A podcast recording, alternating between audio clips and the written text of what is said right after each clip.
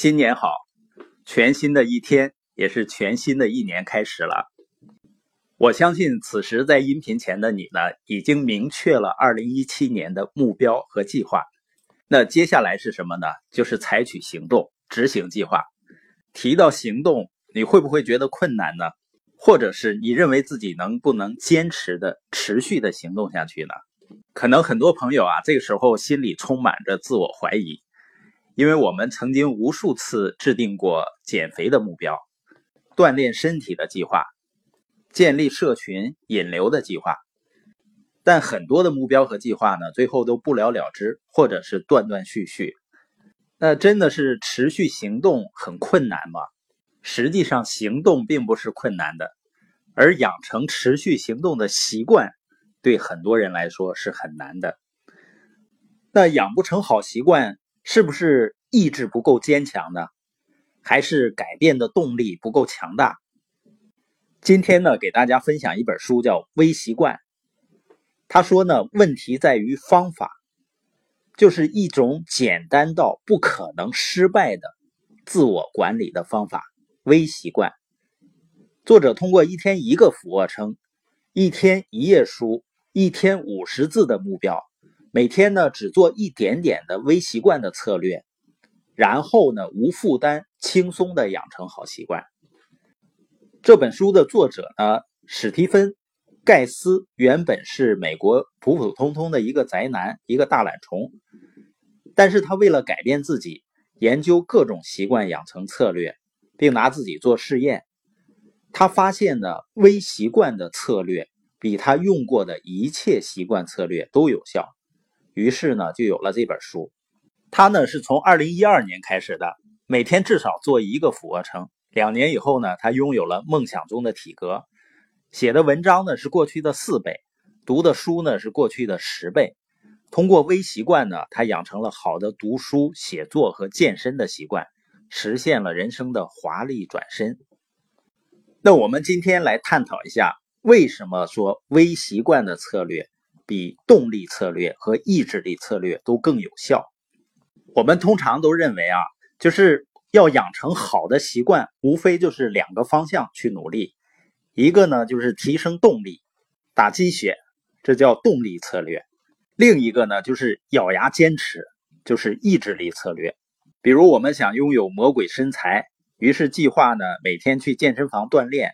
那我们就要告诉自己，我要让自己变得更好，要让自己有着魔鬼般的身材，这个呢就属于打鸡血，然后贴上那些身材很好的人的话。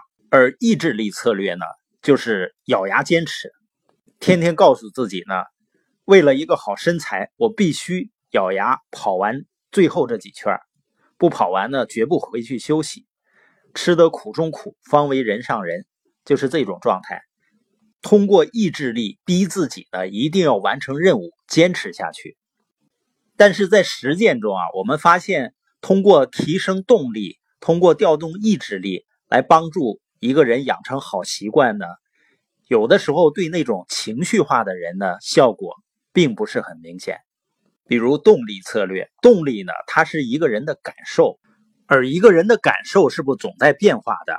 所以以感受为基础的行动呢，它就很容易受到外部环境变化的影响。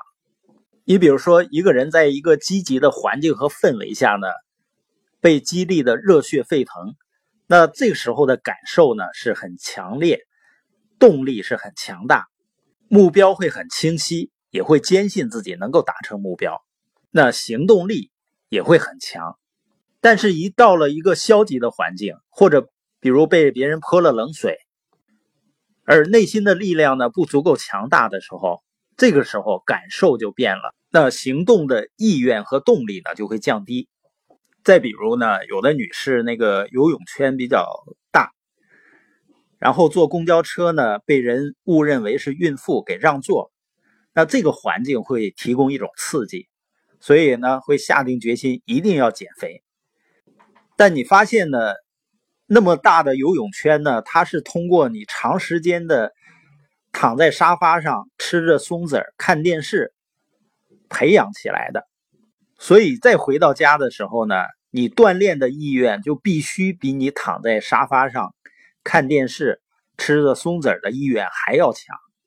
可我们大多数情况下呢，可能更愿意躺在沙发上吃着松子看电视，而不去想象自己锻炼了美好身材的这个情景了。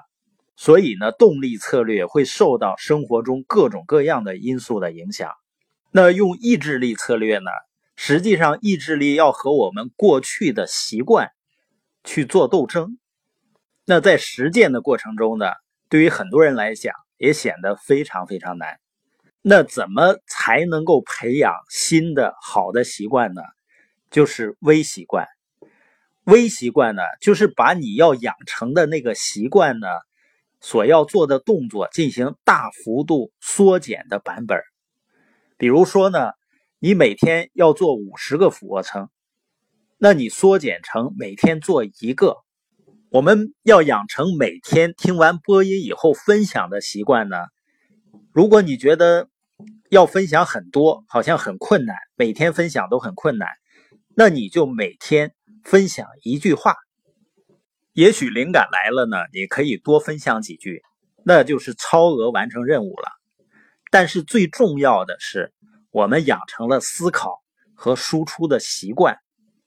所以呢，把一个习惯需要做的动作大幅度缩减到不可思议的步骤，这就叫微习惯。那微习惯呢，就能够帮助我们解决在习惯培养当中意志力不足的问题。那我们今天的播音呢，重点谈到为什么单纯的靠动力和意志力也很难养成一个很好的习惯。